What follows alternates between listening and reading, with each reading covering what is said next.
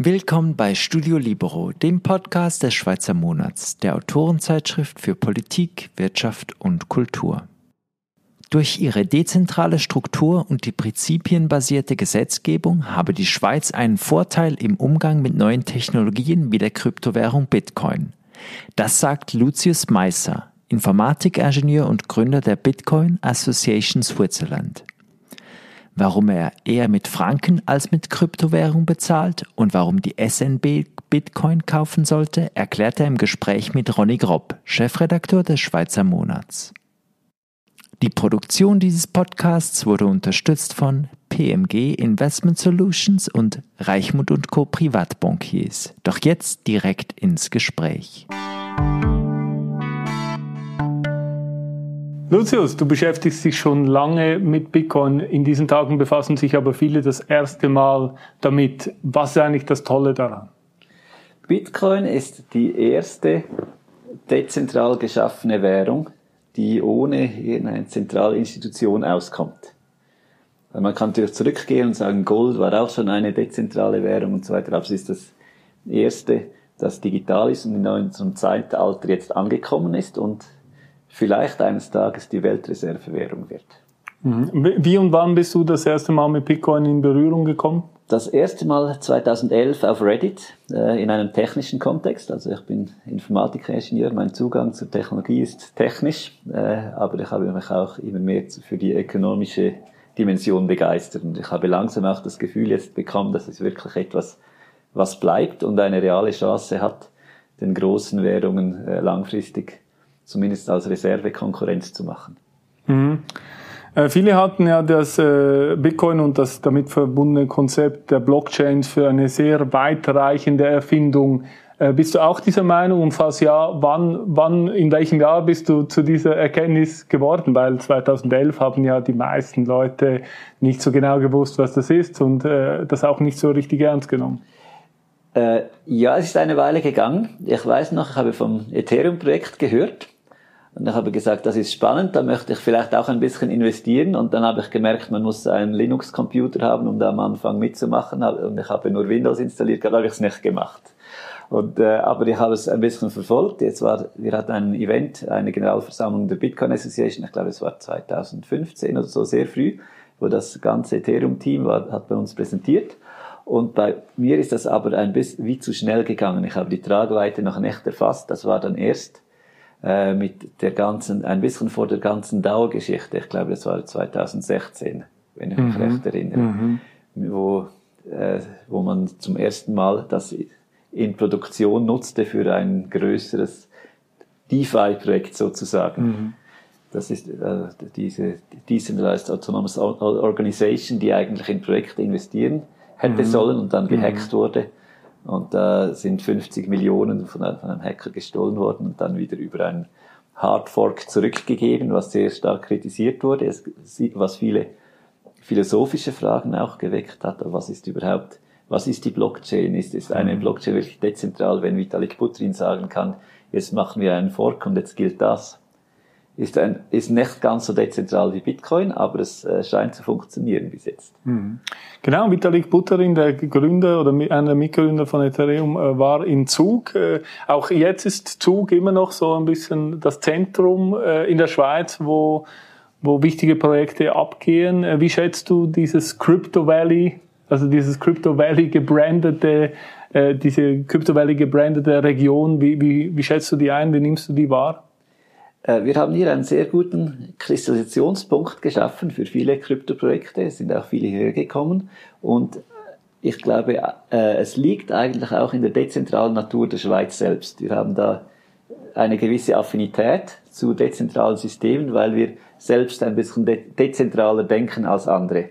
Und es hilft uns dann auch schneller etwas Neues aufzunehmen. Man hat in der Schweiz hat man 26 Chancen, dass die, eine Steuerbehörde sagt, ja, das ist so, Bitcoin wird so versteuert und hier habt ihr das, die Bestätigung, dass das so stimmt. Und in Frankreich gibt es nur eine Chance, wenn die zuständigen Behörden in Paris sagen, das ist so oder so, oder das in einer Schublade, verschwindet die Anfrage, dann hat man keine Rechtssicherheit. Und so haben wir durch die Dezentralität haben wir mehr Flexibilität und auch die Wahrscheinlichkeit, eine Wahrscheinlichkeit, die höher ist, dass es jemand richtig macht. Hm. Hat, äh, äh, die Kryptostadt Zug die Bankenstadt Zürich ein bisschen abgemeldet? Ja, die waren schneller und flexibler. Und auch vor allem auch sind sie, am Anfang geht es einfach nur darum, darauf einzugehen. Also es ist ja, das ist ein, eine Misconception, ein, ein Missverständnis, das oft existiert. Die Leute denken, man braucht teure Anwälte, um das Recht zu biegen und so. Aber oft, wenn etwas Neues kommt, ist einfach nicht klar, wie ist die korrekte Interpretation. Und dann muss man Mittel haben, um das vernünftig zu interpretieren. Und da hat die, die Schweiz einen großen Standortvorteil. Wir haben eine vergleichsweise prinzipienbasierte Gesetzgebung, wo die Firma sagen kann, das interpretieren wir so. Und wenn die Firma kompetent ist und das vernünftig macht, ist können wir den Standardvorteil ausspielen. Und in anderen Ländern braucht es eine Gesetzesänderung. Die Mehrwertsteuer ist das erste Beispiel, wo ich das erlebt habe. Also ist, durch das Ganze bin ich auch ein großer Freund des Föderalismus geworden mhm. und der dezentralen Entscheidungsfindung und eben der prinzipienbasierten Gesetze. Wo bei der Mehrwertsteuer konnte die ESTV uns sagen, ist gut, äh, wenn man Bitcoin verkauft, muss man keine Mehrwertsteuer verlangen, weil wenn man eine Währung wechselt, fällt ja auch keine Mehrwertsteuer an. Und in anderen europäischen Ländern war das Gesetz so dicht gestrickt, dass die Steuerbehörden nicht mehr die, den Handlungsspielraum hatten, das selbst zu entscheiden. Mhm. Dann musste das Parlament oder ein Gericht oder so das klären. Und das ist ein, ein großer Standortvorteil, den, wir, den ich zu schätzen gelernt habe, dass wir eben Gesetze haben, die ein bisschen genereller sind und wo eben die, äh, äh, die, die Richter, die Behörden und die Gelehrten durch, durch äh, Publikationen ein bisschen vorspuren können, was die richtige Richtung ist. Mhm. Offizielles äh, Zahlungsmittel in der Schweiz ist immer noch der Schweizer Franken. El Salvador dagegen hat äh, äh Bitcoin zum Legal Tender, Tender gemacht, also zum offiziellen äh, Zahlungsmittel. Denkst du, werden andere Staaten folgen? Werden vielleicht auch Zentralbanken diesem Beispiel folgen? Kann ich mir sehr gut vorstellen. Also ich kann mir gut vorstellen, dass in, sagen wir, es ist natürlich immer eine Wahrscheinlichkeitsrechnung. Aber ich würde sagen, die Wahrscheinlichkeit, dass bis im Jahr 2050 Bitcoin von einem großen Teil der Nationalbanken als Reservewährung auch gehalten wird, neben anderen Währungen, ist mindestens 10, vielleicht 20 Prozent. Also ist eine Wahrscheinlichkeit, die signifikant ist, dass das passiert, dass sich dieser, äh, diese die Szenario materialisiert, wo, wo das äh, Vertrauen in den Dollar und den Euro und den Yen weiter verloren geht und erodiert und äh, man immer mehr Alternativen sucht als Stützpfeiler, auf die man sich abstützen kann. Und das ist ja letztlich der Auftrag der Zentralbank. Also die Zentralbank mhm. sollte ein solides Fundament bilden für, für die Wirtschaft und die eigene Währung stützen. Und wenn die Schweizer Nationalbank damit rechnen muss, dass eines Tages der Bitcoin eine signifikante Rolle als Reservewährung spielt, dann muss man eigentlich, wenn man äh, risikobewusst äh, vorgeht, dieses Szenario auch mit abdecken und einen kleinen Anteil an Bitcoins halten, anstatt mhm. äh, Dutzende von Milliarden in Euros und Dollars zu haben. Genau. Also die SMB hat ja 1040 Tonnen Gold, äh, US-Aktien im Wert von 162 Milliarden US-Dollar. Äh, und es ist ja auch wirklich die offizielle Politik der SNB, eine Diversifikation der Assets äh, anzustreben. Also für wie viele Milliarden äh, würdest du jetzt als SNB-Direktor Bitcoin kaufen? Also man kann eine Überschlagsrechnung machen. Die Schweiz hat etwa ein Prozent der weltweiten Wirtschaftsleistung. Das heißt, langfristig sollten wir auch etwa ein Prozent aller Bitcoins haben. Mhm. Das wären 210.000, die äh, anzuschaffen wären. Das wäre, wären etwa 10 Stück. Milliarden. Ja. Mhm. Und ich denke, da wäre man gut dabei. Mhm. Und das ist auch, also ich möchte die, diese Anregung möchte ich auf äh, einem offiziellen Kanal platzieren. Mhm. Ich habe ein Projekt gestartet die Schweizer Nationalbank ist ja öffentlich gehandelt, also man kann Aktien kaufen der Schweizer Nationalbank. Ja. Und 20 Aktionäre können zusammen einen Antrag einreichen, der dann als Traktandum aufgenommen wird bei der Generalversammlung. Mhm. Und da möchten wir beantragen, dass die, äh, die Schweizerische Nationalbank erwägt, äh, Bitcoins anzuschaffen und zumindest die Voraussetzung, die operative Voraussetzung und die rechtliche Voraussetzung dafür abklärt und schafft. Mhm. Weil es kann ja sein, dass sie der Sache nicht so recht traut und noch nicht kaufen will, aber es allein schon, weil die Chance besteht, dass man, dass, äh, dass mal unter Nationalbank ein großes Thema wird, dann muss man bereit sein. Und da mhm. ist es eigentlich nur vernünftig, die operative Voraussetzung zu schaffen, dass wenn man dann will, kann man einen Knopf drücken und Bitcoins kaufen. Mhm. Äh, Bitcoin wurde ja 2009 äh, mitten in der Finanzkrise gegründet und eigentlich auch genau eben als äh, Möglichkeit gegen eine Inflation oder gegen, gegen Finanzkollaps. Jetzt hat Jack äh, Dorsey, der Twitter-Gründer, kürzlich davor äh, gewarnt vor einer Hyperinflation für die USA und von, für den Rest der Welt. Das ist jetzt ja für viele total extrem, aber es wie siehst du das? ausgeschlossen. Mhm. Ich denke auch, es ist eher extrem. wir haben schon lange Prognosen von Hyperinflation seit der äh, Finanzkrise, weil einfach so viel Geld gedruckt wird. Gleichzeitig haben die Nationalbanken sich auch viele Instrumente einfallen lassen, um das wieder zu sterilisieren, diese Programme, mhm. also damit es eben nicht in der Realwirtschaft ankommt. Was aber so, so der Effekt ist und was eigentlich viele be bekannte äh, Ökonomen wie Hayek und so kritisiert haben, ist, derjenige, der das Geld druckt und zuerst erhält, der hat einen Vorteil gegenüber denjenigen, die das Geld zuletzt erhalten. Das heißt, mhm. durch das große Gelddruckprogramm profitieren zuerst die Staaten, die das Geld ausgeben können, dann äh, der Finanzsektor, der einfach daran Zugang, dazu Zugang erhält und äh, zuletzt äh, der kleine Mann auf der Straße, wo das Geld ankommt, mhm. äh, ganz, wo das Geld, Geld ganz am Ende ankommt. Also mhm. es ist eigentlich ist es nicht ganz fair, wenn man die Staatsschulden durch Gelddrucken finanziert. Mhm. Wie sieht jetzt äh, in deinem Alltag äh, die Durchdringung von Bitcoin aus? Also ähm, äh, es gibt die erste Ebene von Bitcoin, jetzt gibt es neu auch das Lightning-Netzwerk, äh, die zweite Ebene. Wie oft wendest du Bitcoin in deinem Leben an? Fast nicht mehr leider. Ich habe es früher mehr gemacht.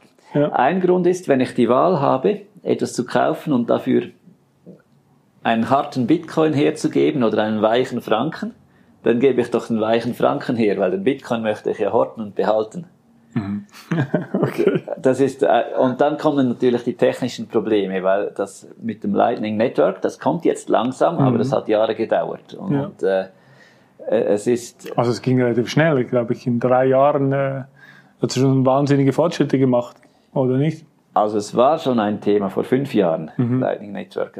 Und es, äh, die ersten Prognosen waren, dass es viel schneller da ist. Ah, okay. Mhm. Also es, es kommt langsam in die Gänge und ich hoffe, dass es passiert, weil wenn man und äh, El Salvador und so helfen natürlich. Ja. Und aber es gibt es gibt interessante Szenarien, die am besten dann funktionieren, wenn Bitcoin auch als Zahlungsmittel benutzt wird. Mhm.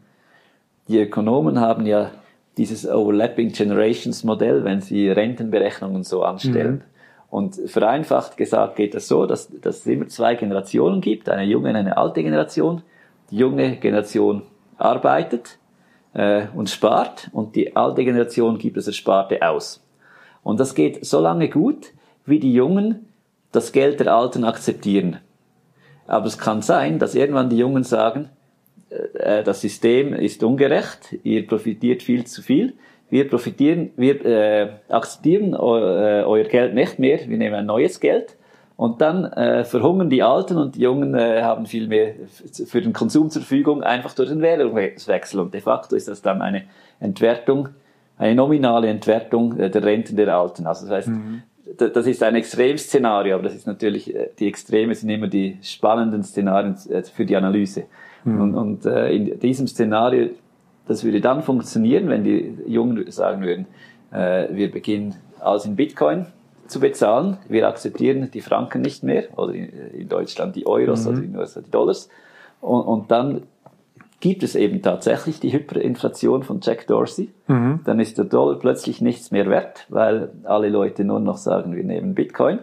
Und dann sind auch alle nominalen Rentenversprechen nichts mehr wert.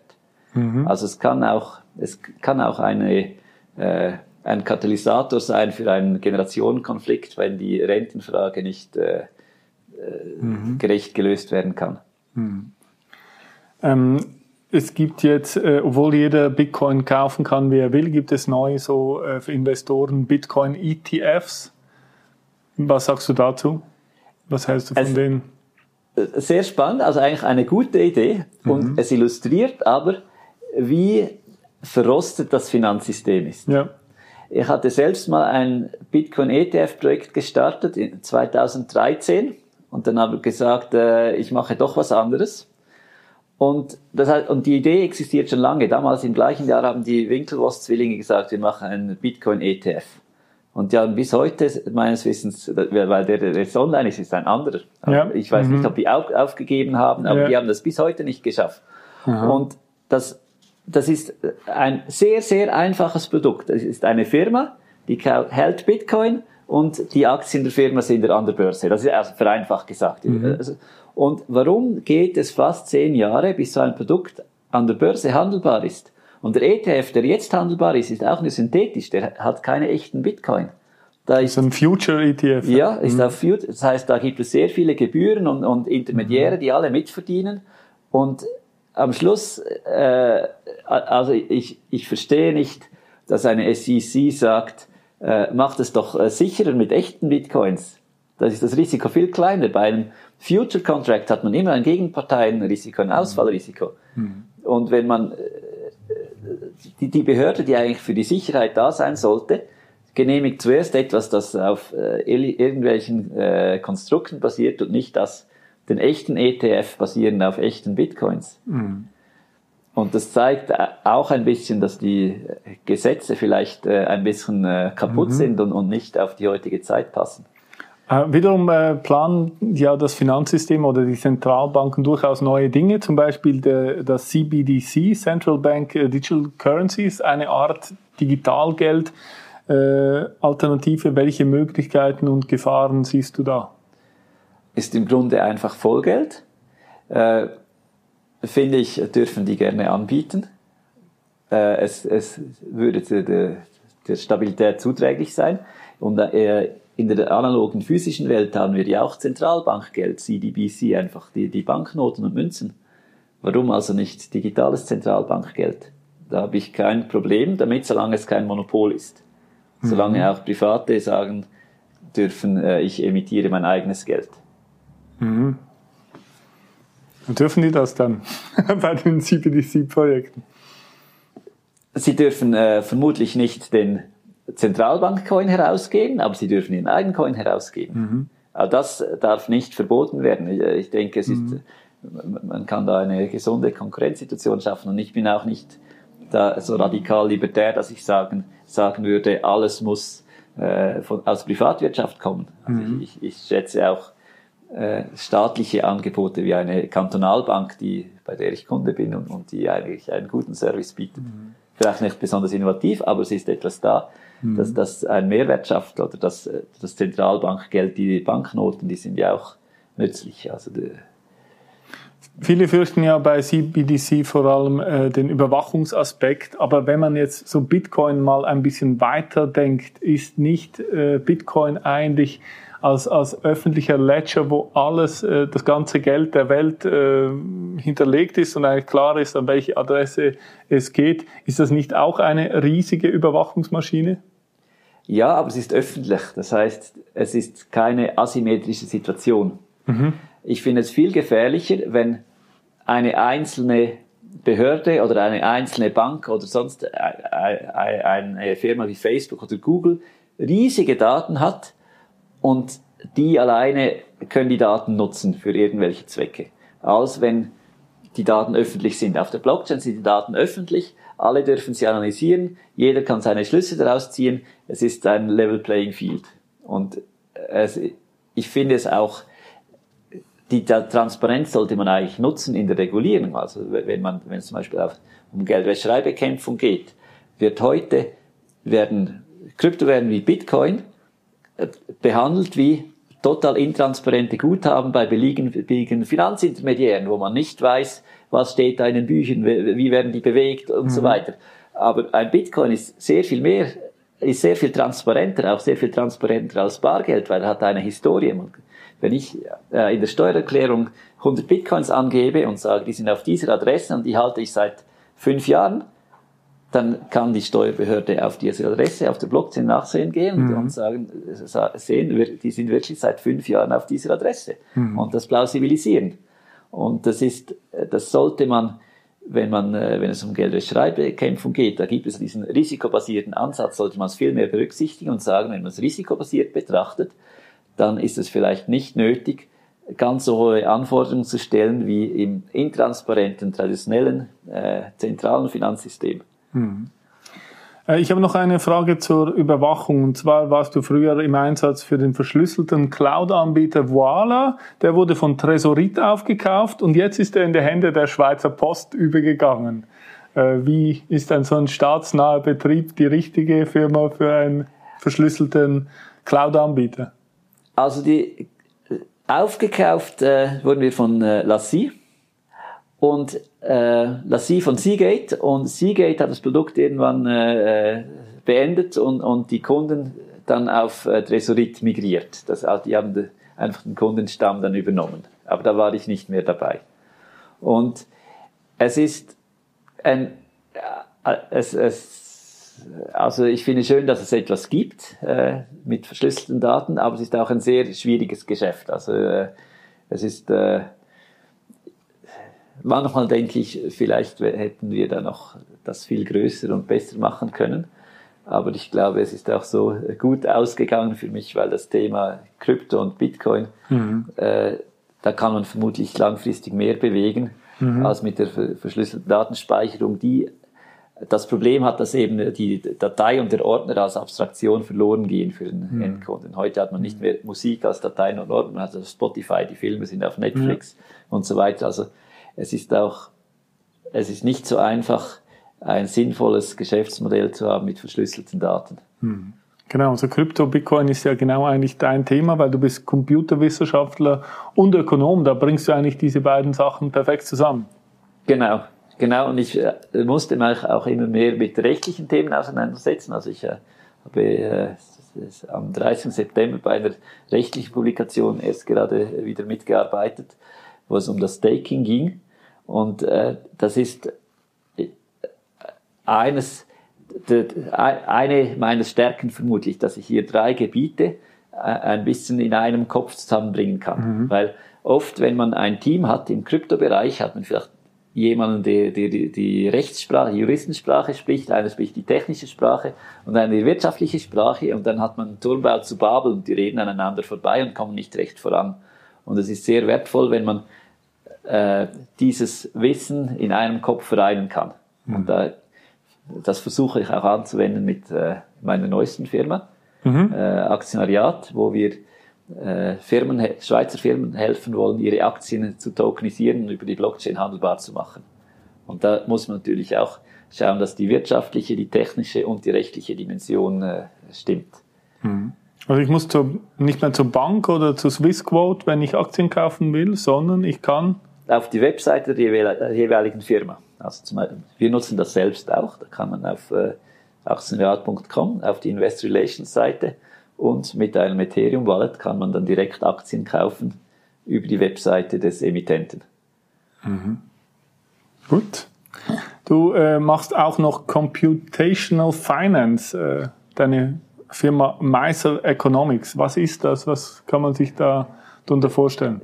Das ist äh, aus einem Forschungsprojekt ein bisschen hervorgegangen. Ich habe, nachdem ich die Bitcoin Association gegründet habe, habe ich äh, oft Anfragen äh, erhalten für Vorträge und ich habe das irgendwann ein bisschen institutionalisiert und alle Beratungs- und äh, Vortragsmandate habe ich mhm. dann über diese Firma abgewickelt, okay. aber die ist eigentlich sonst nicht so spannend. okay. Aber die Bitcoin Association hast du gegründet, die ist spannend.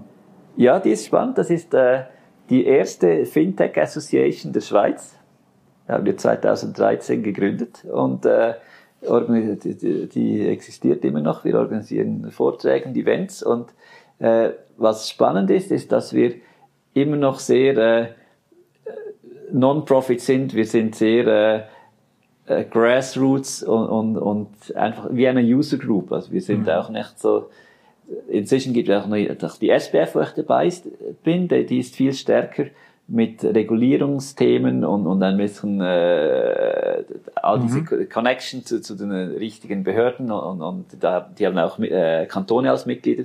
Und Bitcoin Association ist ein bisschen äh, natürlich mehr auf Bitcoin fokussiert und, und äh, äh wir können zum Teil sehr gute Events haben mit über 1000 Leuten, äh, äh, ohne groß Eintritt zu verlangen. Also wir machen das auch alle äh, äh, ohne, also als ehrenamtlich. Mhm.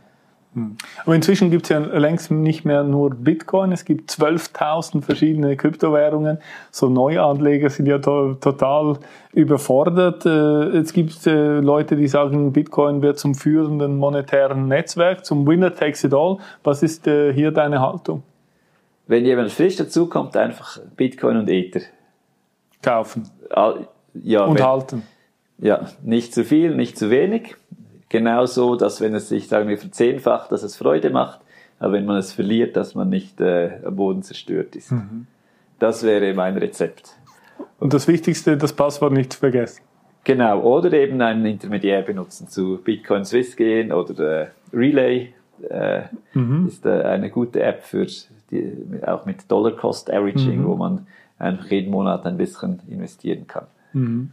Jetzt zum Beispiel bei Bitcoin Swiss, aber auch bei Kraken äh, kann man ja äh, gewisse Kryptowährungen kaufen, ähm, Polkadot zum Beispiel, ähm, wo man dann einen unsinnig hohen Zins dafür erhält. Wieso erhält man 12 oder 15 Prozent Zins auf einem, einer Kryptowährung, während ich äh, für, für meinen Franken noch etwas dafür bezahlen muss, dass ich die Ehre habe, das von einer Bank aufbewahrt zu erhalten? Das ist äh, zu einem Teil natürlich Marketing, weil der Zins wird ja nicht in Dollar bezahlt, sondern in der Währung selbst. Also wenn ja. man Dot staked, dann hat man den Zins in Dot selbst. Oder wenn man Ether staked, hat man den Zins in Ether. Und äh, das bedeutet, es ist ein bisschen einfach Inflation wie wenn eine Firma einen Aktiensplit macht, ist man ja auch nicht plötzlich reicher. Äh, aber es hat auch einen ökonomischen Hintergrund. Zum Beispiel im Ethereum-System ist man dazu übergegangen, einen Teil der Fees, äh, der Transaction Fees zu äh, burnen, zu zerstören, wenn sie benutzt werden. Und da wurden schon zwei Milliarden, also Ether im Wert von zwei Milliarden wurden so verbrannt. Und das ist dann eigentlich wie ein Aktienrückkauf und mhm. äh, Zerstörungsprogramm. Und das treibt dann wieder den Wert hoch. Und eigentlich, wenn man in Ether anlegt, dann profitieren ein bisschen die natürlich vom Zins und dann gibt es eine Gruppe von Leuten, die haben einfach Ether als Zahlungswährung äh, äh, unverzinst. Es ist vergleichbar mit äh, Festgeld fast. Also man committet sich ja, man staked. Mhm, mhm. Aber sie, wichtig ist festzuhalten, und da haben wir eben uns auch mit dieser Publikation damit beschäftigt, verstößt das gegen das Anlageverbot, wenn ein Finanzintermediär äh, mit einer Fintech-Lizenz die Ether der Kunden staked. Und da sind wir zum Schluss gekommen, nein, das, äh, das Anlageverbot verbietet es dem Finanzintermediär, die Gelder der Kunden anzulegen auf eigene Rechnung. Aber hier ist es ja ist es ein Kunde, der sagt, ich möchte das angelegt haben und dann ist es okay. Mhm. Also, und, und äh, das geht also und dann haben, gibt es Leute, die eben über das Staking eigentlich einen Zins verdienen, gibt es Leute, die Ether als Transaktionswährung oder sonst die nur für, äh, als Collateral benutzen, die kriegen dann keinen Zins aus dem Stake und dann gibt es die Leute, die das benutzen und bezahlen. Das ist so ein bisschen ein Kreislauf, der mhm. aus meiner Sicht dazu führen müsste, dass der Etherkurs äh, weiter ansteigt. Mhm weil im Gegensatz zum Proof of Work System wie Bitcoin fließt beim Proof of Stake System im Staking das Geld nicht zwangsläufig wieder raus. Bei Proof of Work müssen die Miner sehr hohe Energierechnungen bezahlen, sehr hohe Stromrechnungen und da fließt Geld immer raus. Äh, und das sind, mhm. Äh, das sind Unmengen, also sind bei Bitcoin 900 am Tag, das wären etwa 5 Millionen, die mhm. pro Tag in Bitcoin reinfließen müssen, nur damit der Kurs äh, konstant bleibt. Ja. Und bei im Ethereum-System, wenn man es ist immer noch äh, nicht rein Proof of Stake, das ist der, der äh, Übergang ist am Laufen, aber wenn es mal 100% Proof of Stake ist, dann gibt es diesen Ausschluss nicht mehr und, und es gibt nicht mehr diesen natürlichen Deckel für den Preis. Und die mhm. Fantasie kann dann mehr nach oben gehen, aber die Dynamik kann auch wilder werden. Es kann dann auch wieder schneller nach unten mhm. gehen. Aber wenn ich jetzt 15% Zins angeboten kriege, muss ich dann nicht damit rechnen, dass das Ausfallrisiko auch hoch ist?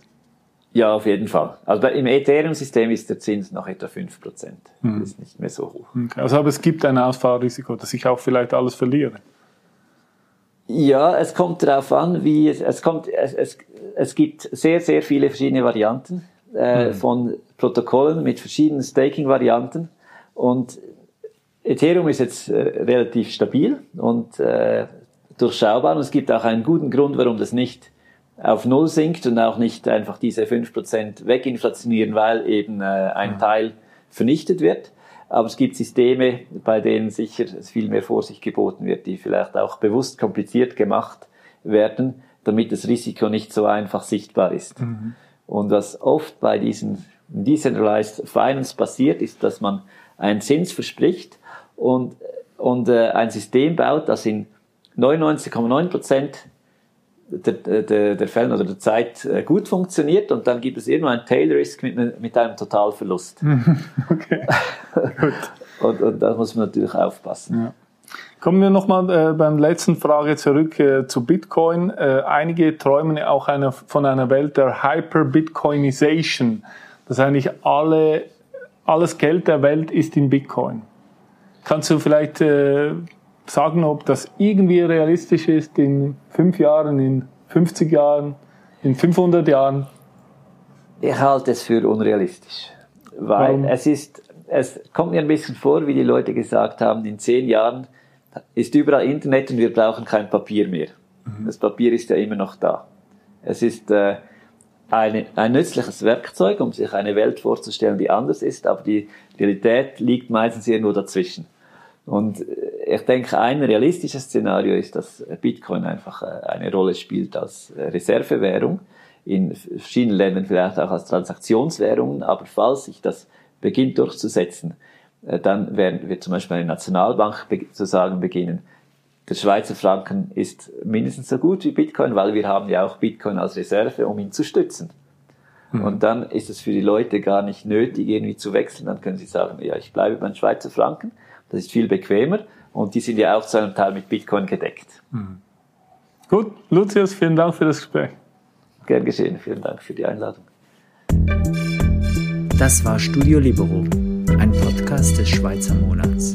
Weitere Informationen finden Sie unter www.schweizermonat.ch.